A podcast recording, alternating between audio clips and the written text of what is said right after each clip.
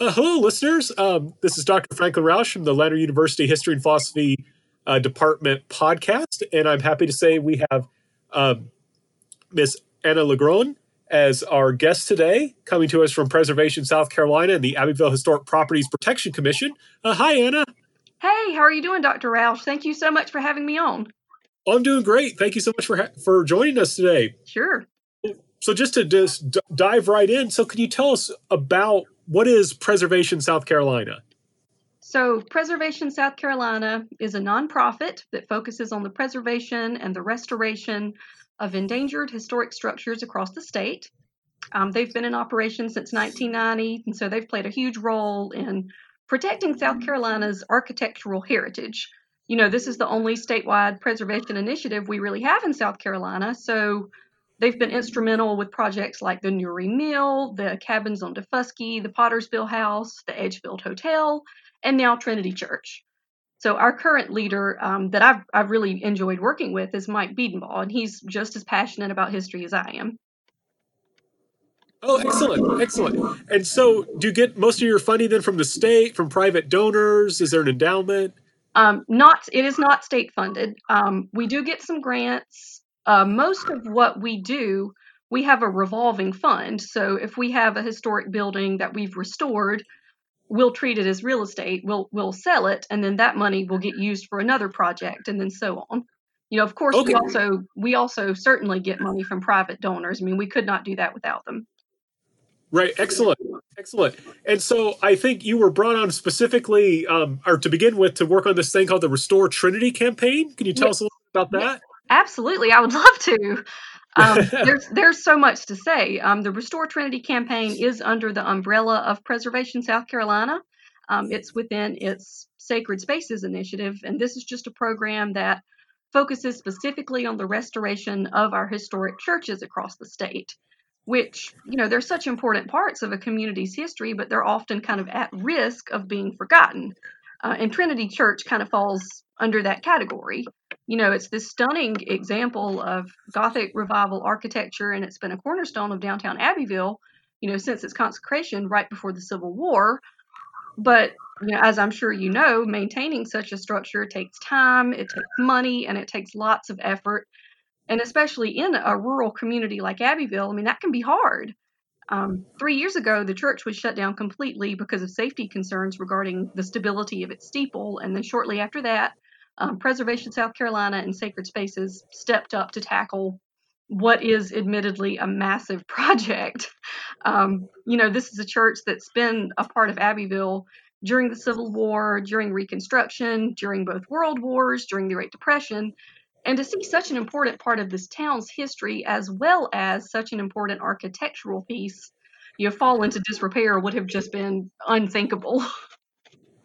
Right, right. Yeah, and I'm sorry, you the we kind of lost audio for a second there. As soon as you said completely, and then we had a several second blank, and then you talked about how the it had been brought in. Can you maybe fill in that blank? Sure. Um, three years ago, the church was shut down completely, and that was just because of safety concerns regarding the stability of its steeple. And then shortly after that, Preservation South Carolina and Sacred Spaces stepped up to just tackle this massive project. Oh, excellent. And how are things with the steeple? It is stable now. It is not completely restored, and we, you know, we can definitely touch on that. Um, the complete restoration of the steeple is going to be part of phase two of this project. This is a multi-phase project. It's going to ultimately probably cost three million dollars. Um, but the steeple right now is stable. It's, you know, it's been anchored down, but ultimately we will have to fix the cribbing and completely restore the steeple itself. Okay, so lots of work there. Now, I did see the video a video when I was doing research for this about how they got the steeple up, you know, stabilized. So that was yes. great. Oh my goodness, yes. That was a big day. Oh yeah. What were you doing? I mean, I know with COVID nineteen, everything's so complex. What were you doing then? Because I, I saw the video of I think the head, but I, I didn't see you. Oh, I was probably lurking somewhere on the ground floor. The reality is, I'm kind of scared of heights. So Mike Bedenbaugh is the one who climbs up into the steeple and takes all the videos from up there. I have been up into the steeple, but you know, looking down over the town is a, a little daunting. but No, you know, I'm sorry. Go ahead. I know. I was gonna say I understand. I do not like heights. No, that is not my thing. So I, I prefer So- to remain on ground level. But I mean, this church is just, it's such a perfect example of American neo Gothic architecture. And that was a movement that was especially popular within the Episcopalian Church in the early to mid 1800s. And it's just amazing to me that we have this beautiful example of this architectural style right here in rural Abbeville. Right. There's, there's so much architectural history that we could talk about here as well, and it just it, it is so deserving of being restored and preserved. Well, how do you think that will impact the local community when you're when the work is finished? Oh, it will impact it tremendously. I mean, everyone I think that comes into Abbeville, you know, part of what they're doing is wanting to see the pink church, is what people call it. I mean, I, you know, I remember moving to Abbeville from Charleston as an 11 year old and just being so in awe of this beautiful pink church that looked like a medieval castle to my young eyes, you know? But, I mean, I yeah, it, it looks impressive. It's a neat looking building. It's funny because you know my specialty is Catholicism in Korea, and of course, that's Korean churches look Catholic churches look like the older ones because it's there's these French priests and they were into the neo Gothic. Well, and that's you know this this church was designed by the architect George Walker of Columbia, and he also worked on our state capitol building. But you know this this neo Gothic style was very much something that he was interested in. But then also this church has you know a large collection of very rare stained glass windows. Some of them are by William Gibson, that I'm sure you know is the father of stained glass painting in America. We've also got a window from J&R Lamb Studios, and that's another famed artisan. Um, Trinity is also the home of one of only two John Baker tracker organs that we know of that's still in existence at all. And so part of the restoration project is going to include fixing that organ as well. Right. And yeah, I saw that on the, the website, and it's really a, a really cool structure. Um, I mean, it's just gorgeous. That stained glass, like you mentioned, the organ's really cool. Um, again, I have to bring up Korea because I remember the Protestant missionaries first brought in organs, and it just the Koreans were just amazed at this because they didn't have a musical instrument like it. It's so complex and makes such neat noises. Yeah, I mean that's that is just an instrument that the sound of which can just really fill the whole space. I mean, being inside the church, listening to the organ play, it is just an amazing feeling. And just so we're clear, clear, right, this is a living congregation, isn't it? I mean, there is a group of Anglicans yes. Yes, absolutely. Yes, we st- there the um, Trinity Episcopal Church does still have a congregation. You know, they haven't been able up until fairly recently. They have not been able to actually meet in the church, um, but but it's a small congregation, but still a very active one. Oh, excellent. And so we've talked a little bit about this this campaign. Um, and I, would like to, to kind of shift a little bit to talk a little bit more about your role in it and your role at Preservation South Carolina. Uh, absolutely. So I was hired as an independent contractor just to help evaluate, plan, and then market a way for Trinity Church to become self sustaining and, and a center for the community. So, what we've done, in addition to the historic preservation side of things, is develop a business model that includes educational and cultural events to bring the community together, but it's also going to be income producing to help preserve and restore not just this sacred space, but but others across South Carolina. So we've created a wedding and event program that's open to everyone, um, as well as created lesson plans that adhere to state social social studies standards that relate Trinity to both state and national history. And you know, we were planning on launching this in the fall, but then COVID happened. right, right. No, that, oh my. So once COVID is over, you know, I'm looking forward to having field trips, lessons, concerts, and other things like that at Trinity so that, yes, it's restored, but then there's a plan in place for it. It's never going to go back to being dilapidated or not taken care of because there will be a steady stream of income and events that are taking place. But, Excellent. You know, uh, and, and so what too, oh, I'm sorry. Oh, sorry. You're part of that too, though, is I'm actually the only staffer that's based in Abbeville. So I've worked closely with our contractors, our construction crews, in addition to the restoration experts, just kind of managing day to day events here, ensuring that architectural guidelines are followed, scheduling meetings, working with donors, collaborating with city and county officials, um, you know, just to make sure that zoning and code regulations are met. I mean that that's really been when very interesting to me is you know everything that does behind the scenes. It's not just restoring the church. You have to be up to code. You have to be sure that you that you're zoned properly. And so a lot of that is working with the city and county as well. Right, excellent. So you've really seen all the practical issues of, of historic preservation. So much goes into it. I mean, it's it's really amazing. Right. So, um, and what exactly? I mean, we talked a little bit about this about this in your review. What exactly is your position? Uh, Sacred Spaces Program Coordinator is technically what I am. But what what that essentially is for Trinity, this is again something that, that's kind of new and that we were just trying to start this year that we were hoping would really be a, a good moneymaker for the church. But then COVID happened, so that's that's kind of put a halt on it. But just essentially, I, I'm just someone that I guess you could say as a project manager on site here in Abbeville, just to help the day to day events go smoothly. But then I'm also planning events and planning weddings and things that we can do at Trinity to ensure that it's self sustaining. Oh, excellent. I mean, that must take a lot of balance because, like we said, this is a, you know, in a sense, Trinity has a public aspect to it. Like you said, you're going to have field trips. Yeah. To teaching, uh, open for, for, um, uh, meetings or weddings. There we are. But yes. at the same time, I mean, it's a living religious community. Absolutely. And that is, you know, we want to be very respectful of the congregation. We want them to be included and involved as much as they want to be. But it is, you know, it is kind of a balancing act because you do want there to be a plan in place for the future of this church so that, you know, in 100 years it is still here. Right. And so we, have gotten great oh, feedback. We've gotten great feedback from the community, feedback from the congregation. So it's it's really been a good process. Oh, wonderful! I, I, know some. I know that a lot of students who listen to this are going to are going to be interested in historic preservation. Could, so, can you tell a? How did you get this position? Well, it, it's funny actually. Um, a former boss of mine actually recommended me to Mike Bedenbaugh, who's the executive director of Preservation South Carolina, uh, and she thought that I would be a good fit for this position because of my experience working in administration and in marketing, but also because she knew, yeah, I'm a history nerd. I mean, we all know that. um, so she knew I was a history nerd, but she also knew that I was the vice chair of the Historic Properties Protection Commission here in Abbeville. And so I- I'm very grateful for her recommendation because, you know, of course, I jumped at the chance. You know, this is I knew if I could be a part of saving this church, then then I'd love to do it no matter what.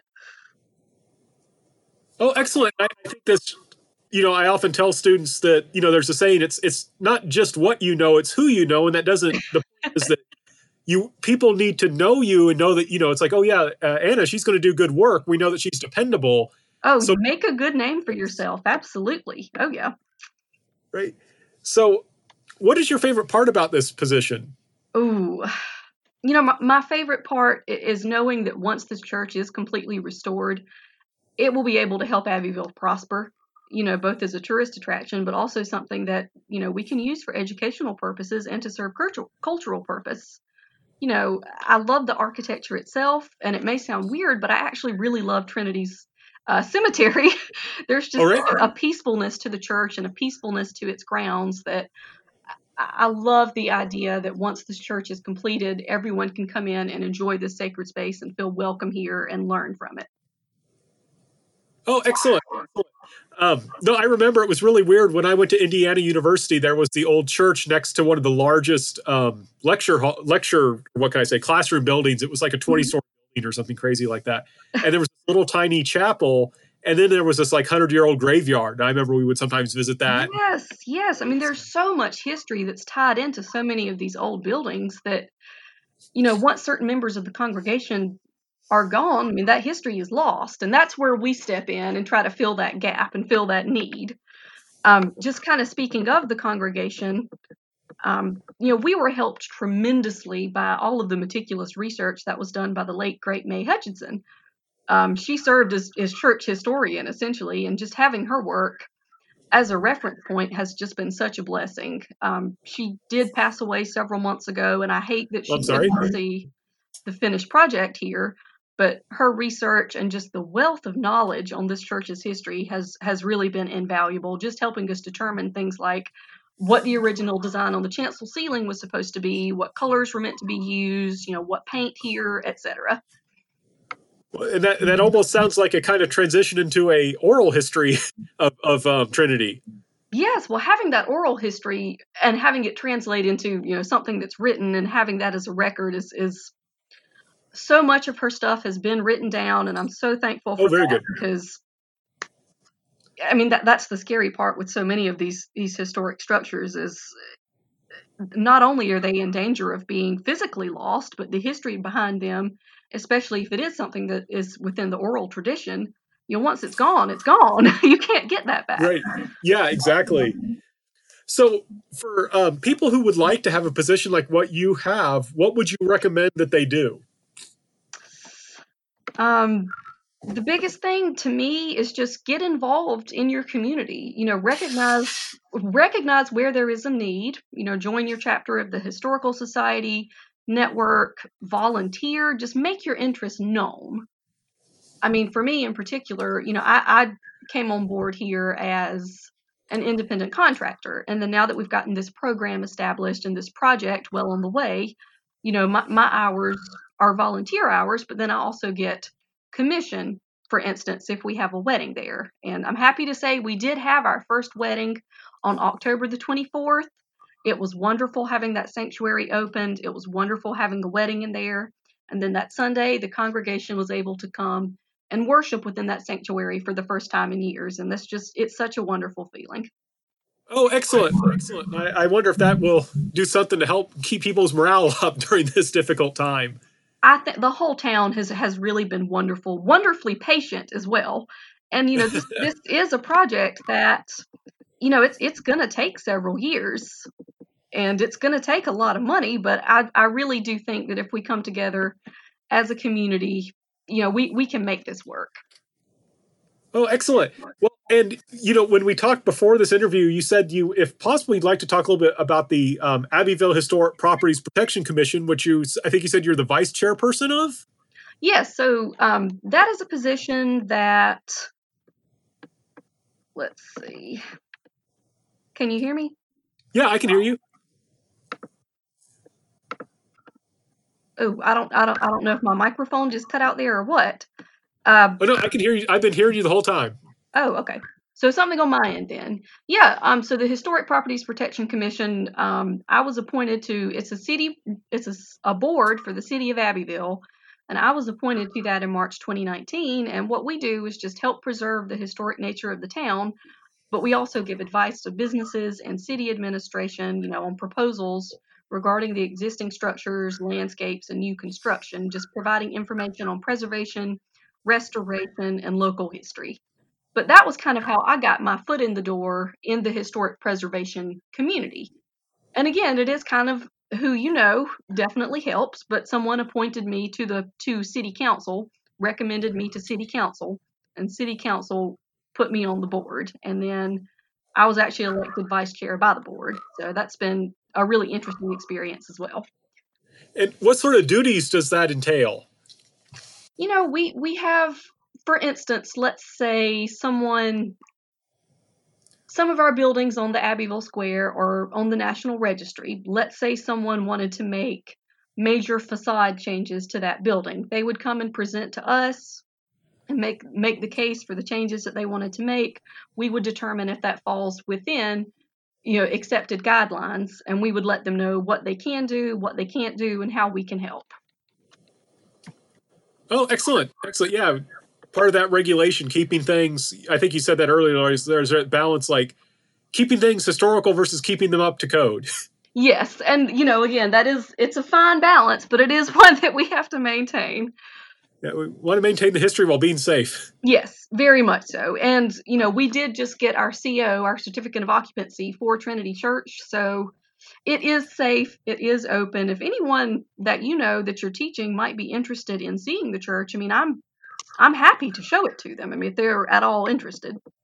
Oh, very good. Well, like I say, I plan on assigning this as part of um, at least one of my public history classes, and so they'll be hearing that. But I'm and I'm also going to include some of the videos.